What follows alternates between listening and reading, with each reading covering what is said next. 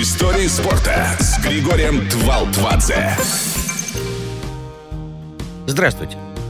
Специфика этой программы такова, что она может быть как полотном, так и мозаичным панно. Григорий Твалтвадзе мастер э, разнообразных... Э, Пазлов.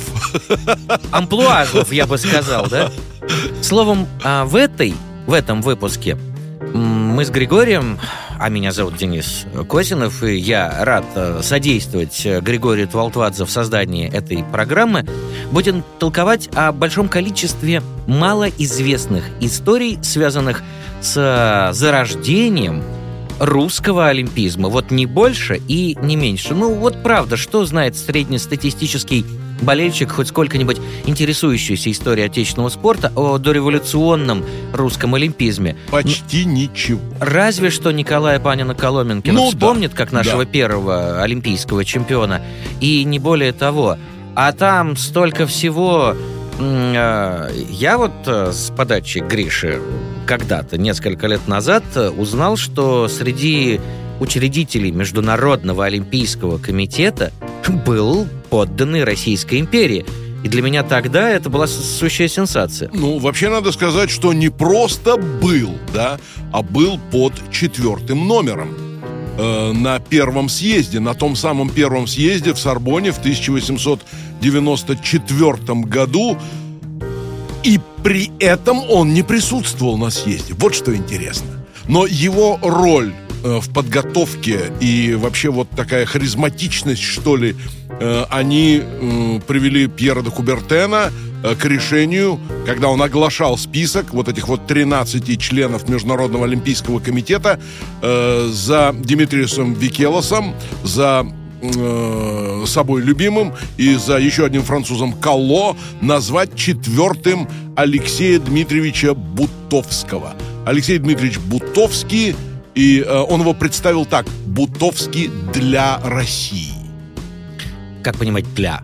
Э, ну, э, судя по всему, это был такой, наверное, не самый удачный перевод, но э, вот в этом «для России» заключается, на мой взгляд, очень-очень такая глубокая, что ли, э, суть всего того, что Бутовский сделал для нашего спорта. Э, Оговорка оказалась точной. Абсолютно, абсолютно. Но, к сожалению, большому Россия для Бутовского мало что сделала в те годы, потому что спорт и э, в целом физическая культура как таковая трактовались, ну, наверное, как нечто второсортное. Абсолютно. И вот у нас будет, э, мы будем говорить сегодня еще про великого э, Николая Панина Коломенкина, нашего первого олимпийского чемпиона. И там такая забавная история, как отреагировали на его олимпийское золото у него на работе, в налоговой инспекции, где он служил. Как- Поэтому, э, и- извини, э, Алексей Дмитриевич это, несомненно, фигура, э, увы, забытая. Увы, но при всем при этом его вклад колоссален в развитие физической культуры и спорта в нашей стране. Каким образом генералу от инфантерии русской императорской армии, э, человеку, который по долгу службы, конечно, должен поощрять физическое развитие подчиненных, пришла в голову мысль о том, что возрождение античных олимпиад – это хорошо. Денис, э, давай уточним. В 1894 году он еще не был генералом. Он в 1900 получил э, это... Генеральские это- палеты. Да, генеральские палеты. А в 904 стал генерал-лейтенантом. Дело все в том, что он, э, будучи э, сыном отставного офицера, э, но не из бедной семьи, надо сказать, э, он прошел все азы, связанные вот э, с этим поступательным движением вот по военной карьере. Да, э, от кадетского корпуса родился в Полтавской губернии, вот, и надо сказать, что э, он не очень задумывался над тем, что э, его жизнь может быть связана со спортом. Но э, мне кажется, тут есть две параллели. Э, потрясающие совершенно вот две линии. Будучи человеком военным, Бутовскому стало понятно, что русская армия, а все-таки не будем забывать, что э, царствование Александра II – это реформы, и в том числе военная реформа. И Бутовский видел, что нужно сделать для того, чтобы армию сделать более боеспособной. Э, сегодня мало кто помнит о том, что Пьер де Кубертен сделал первый шаг на пути к олимпийскому движению после того, как Франция потерпела сокрушительное поражение от Пруссии в 1871 году. Сокрушительное поражение. Кубертен сделал вывод, что французы просто плохие солдаты, что они ленивые, что они жирные, что они медлительные, они плохо бегут, они ран, э, быстрее устают, чем немцы.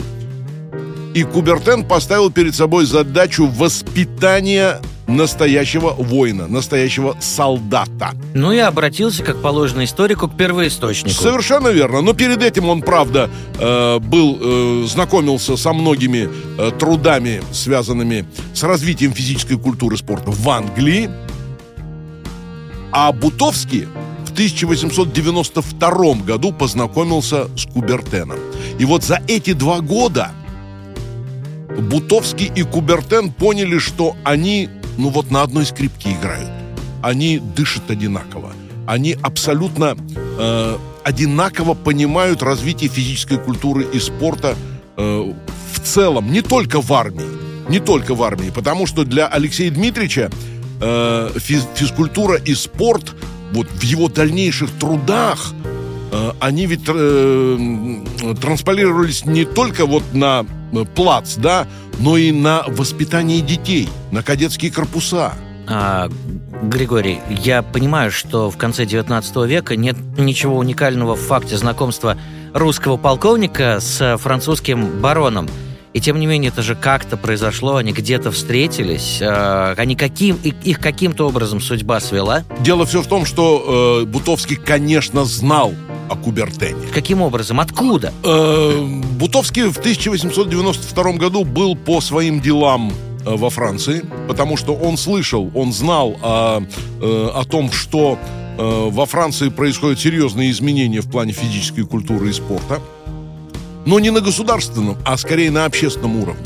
Да, потому что физкультура и спорт стали проникать в детские учреждения, в кадетские корпуса, вот. И ему все это было интересно. И вот там его нужные люди вывели на Кубертен. И вот тогда они, вот их встреча и произошла.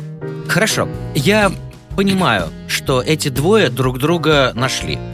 Но ведь Бутовский не из а, своего, как бы это сказать, не от себя представлял Россию в международном Нет, олимпе. от себя, к сожалению. Подожди, он к этому самому учредительному съезду э, полковник Бутовский не заручился поддержкой хоть кого-нибудь? Невозможно было заручиться. Ни нафиг не нужна была в царской России физическая культура и спорт никому из власть придержащих. То есть он, как водится, пообивал некоторое количество порогов, понял, да. что это никому не нужно, и своей волей поехал в Париж, чтобы в Сорбонне даже не поехал. Нет, да? он не поехал, он не, не мог поехать. Он поехал на Олимпийские игры 1896 года. И сразу же по окончании игр, восхищенный тем, что увидел, написал книгу, э, которая так и называется «Олимпийские игры в Афинах весной 1896 года». И э, он рассчитывал на то, что, ну, может быть, эта книга каким-то образом ляжет на столы власть придержащих – но, Государю императора, например, да. который в теннис поигрывал ну, и верхом скакал. Да, да, у нас многие поигрывали в теннис и верхом скакали. И не только те, кто возглавляли в качестве государя страну. Ну да, теннис, конечно, сейчас это вот э, особый, наверное, разговор. Но я так понимаю, не добился прочтения книги высокопоставленными очами. Нет, не добился. Более того, э, все его потуги, обратиться, ну, к тому же, там, я не знаю, графу Рибапьеру э, впоследствии. Хотя Рибапьер, конечно, это фигура. Э, и когда в 1912 году на Олимпийские игры в Стокгольм мы поехали уже официально, это была делегация, и люди из царской семьи ее возглавляли. Ну, Пароход назывался, правда, странно, Бирма. Угу. Какое отношение Бирма имела к олимпийскому движению тогда и конкретно э, к русской спортивной делегации? Ну ладно, э, это э, дело десятое. Но до 2011 года ничего не предпринималось. А ведь Бутовский э, ушел из Олимпийского комитета, из Международного Олимпийского комитета по одной простой причине. Он э, сказал, я не могу обманывать такого человека, как Кубертен. Я обещал ему, что Россия войдет в Международный Олимпийский комитет, Международное движение олимпийское, но у меня ничего не получается. Ну, слово офицер. Итак, в 1896 году на первые Олимпийские игры современности в Афинах член МОК, генерал, э, нет, уже генерал, уже ген... нет, нет, еще, еще, нет. еще, еще полковник еще полков, Алексей да. Дмитриевич Бутовский прибыл один без э, сопровождающих его без, русских атлетов. Без. Но без, ведь он их туда вез. Э, ну, как сказать, вез? Он кинул клич. Из Одессы и Киева подобралась группа спортсменов, которые, не имея ни финансирования, ничего, добрались до Константинополя. Дальше... Сели на пароход в Одессе, да? Да. Дальше эм, до Афин им не суждено было добраться. Слухи самые разные. Одни говорят, что загуляли очень сильно, другие говорят, что закончились деньги. В общем, до Афин доехал только Николай Риттер. Николай Риттер – фигура загадочная. Его дата смерти неизвестна.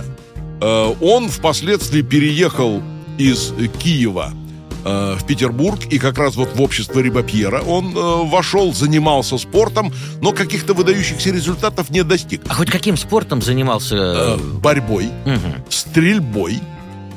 И, э, будучи человеком достаточно хитрым, он придумал такой ход. Он устроился корреспондентом газеты «Киевлянин», и в качестве э, чуть ли не спецскора отправился на эти Олимпийские игры. То есть деньги доехать до Афин у него были.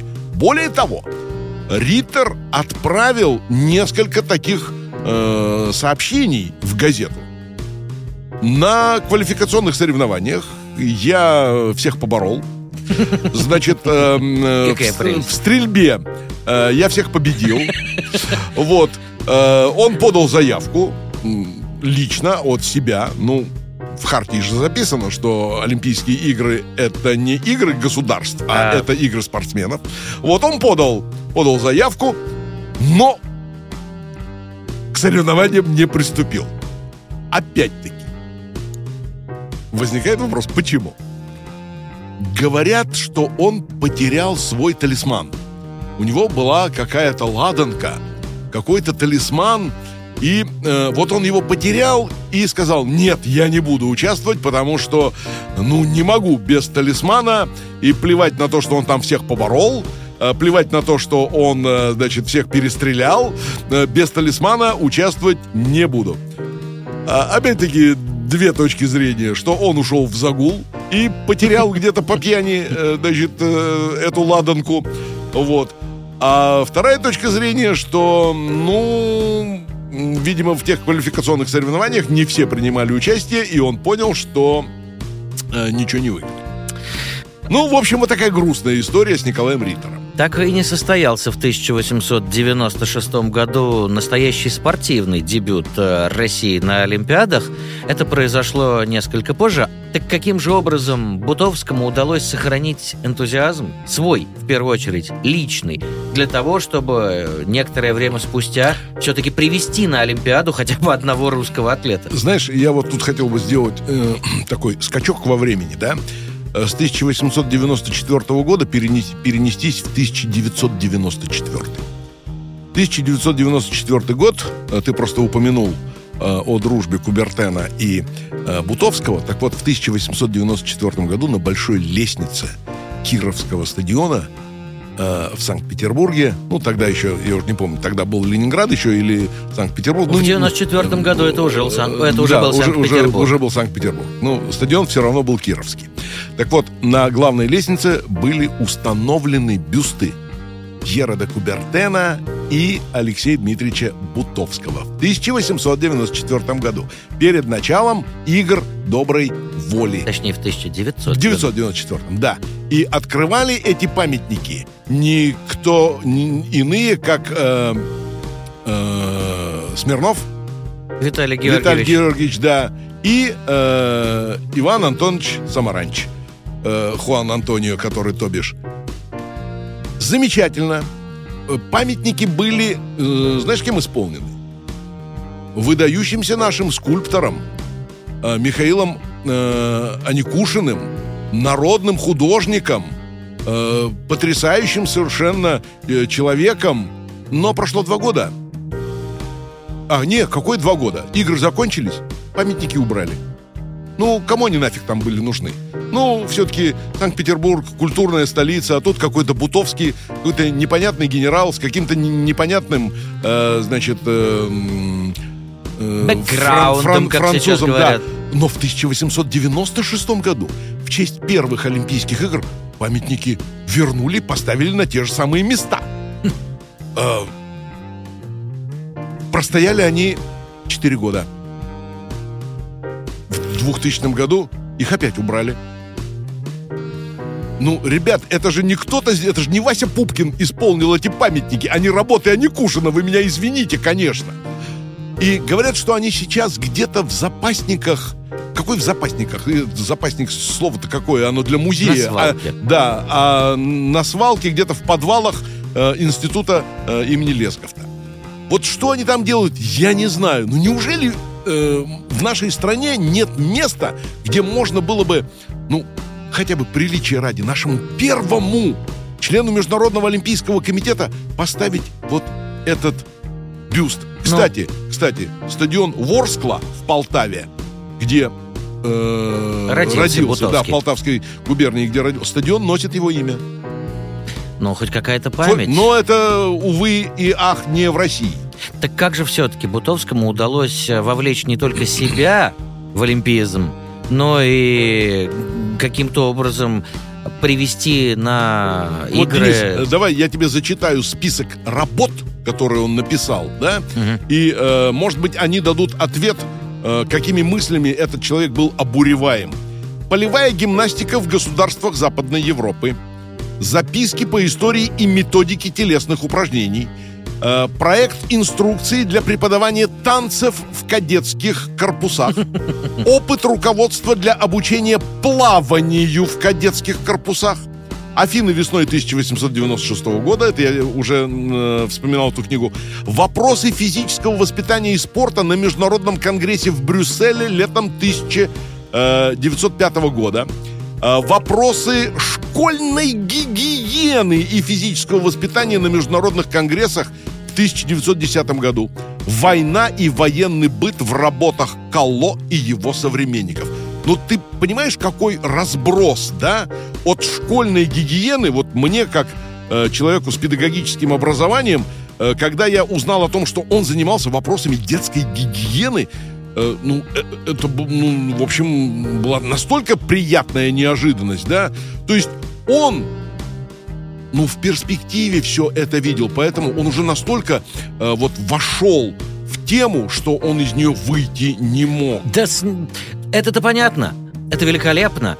А, правительские качества всегда отличали людей по-настоящему а, м, обуреваемых мечтами о будущем. Но жил-то он еще и в настоящем, и в этом настоящем каким-то образом таки сумел притащить на очередную Олимпиаду а, российских спортсменов. Вот это как ему удалось. Ну как, как? Во-первых, давай начнем с того, что все-таки резонанс у Олимпийских игр 1896 года был более чем положительным. И в России тоже?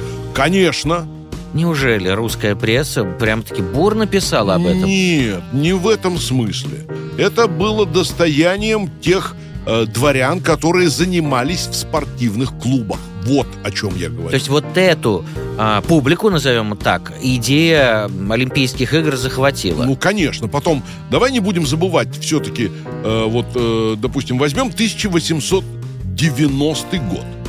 1890 год, какое место он занимает в истории, скажем, фигурного катания? Ну, мы понимаем, какое. Какое? Это первое неофициальное первенство планеты которое прошло где? В Юсуповском саду в Санкт-Петербурге. И первым неофициальным чемпионом мира был, если мне память не изменяет, сотрудник Владикавказской железной дороги Лебедев, ставший впоследствии тренером Панина Коломенки. А через несколько лет там же в Юсуповском э, саду проходит первый официальный чемпионат мира. То есть спорт в России развивался, но еще раз повторяю, он не был государственной политикой. Вот э, на что надо обратить внимание. Э, у Бутовского не было возможности привести русских спортсменов на Олимпийские игры 1900 года. И тем более не было возможности... Вывести их в Сент-Луис в 1904 да, да, туда пол Европы не поехало, потому что было очень дорого. Но в Стокгольм в 1908 году русские спортсмены уже поехали. И не просто поехали, а очень прилично выступили. Ну, достаточно вспомнить, наверное, Орлова и Петрова, наших борцов, которые взяли два серебра – но самое главное, конечно, это Николай Панин-Коломенкин. Николай Панин-Коломенкин, э, ну, такую хреновуху устроил своим соперникам на Олимпийских играх. Почему хреновуху? Ну, потому что, наверное, мало кто знает, он был э, родом из села Хреновое – Воронежской области. Не хреновое, а именно хреновое. Там, говорят, были заросли хрена дикого.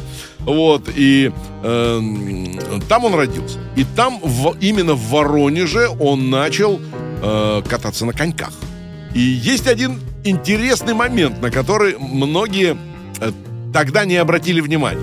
Коньки были дорог, дорогими, но маменька э, сыну коньки купила.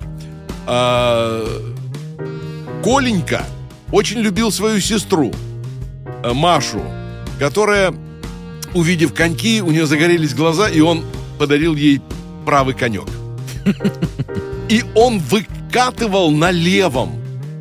То есть, ведь вся его э, спортивная биография в фигурном катании это были чудеса, которые он показывал на левом коньке, левая нога.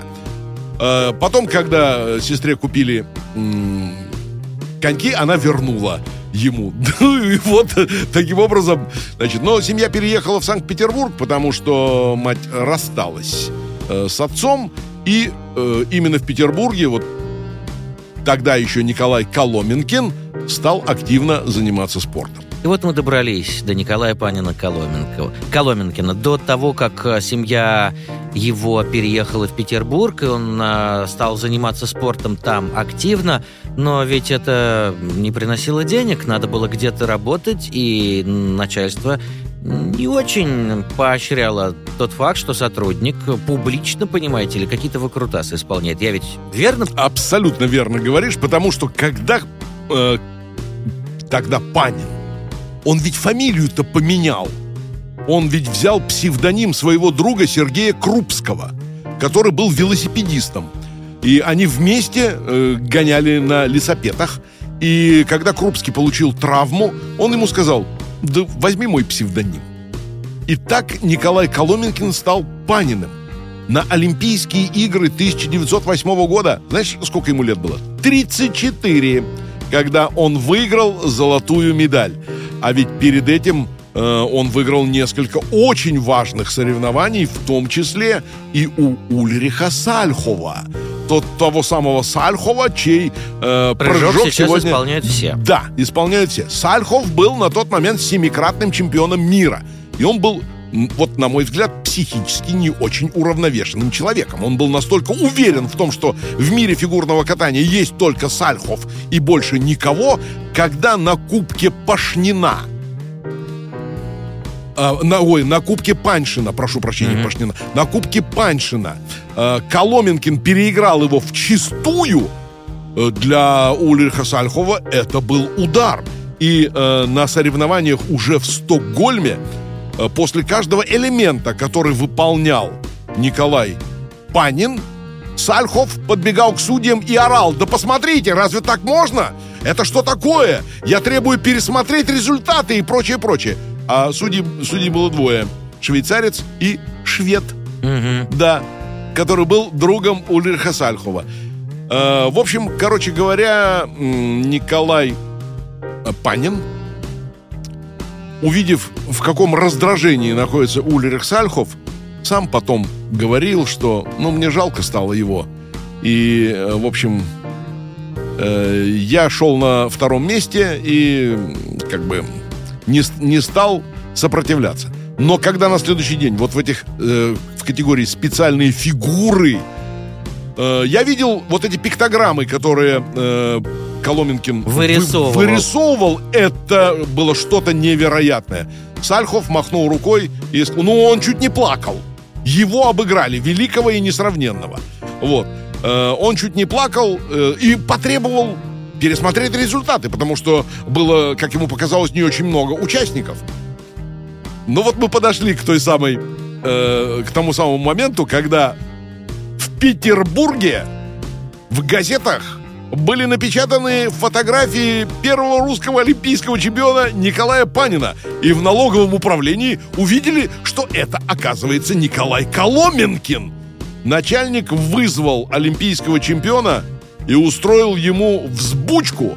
Типа, мужик, ты давай выбирай, или госслужба, или катание на коньках.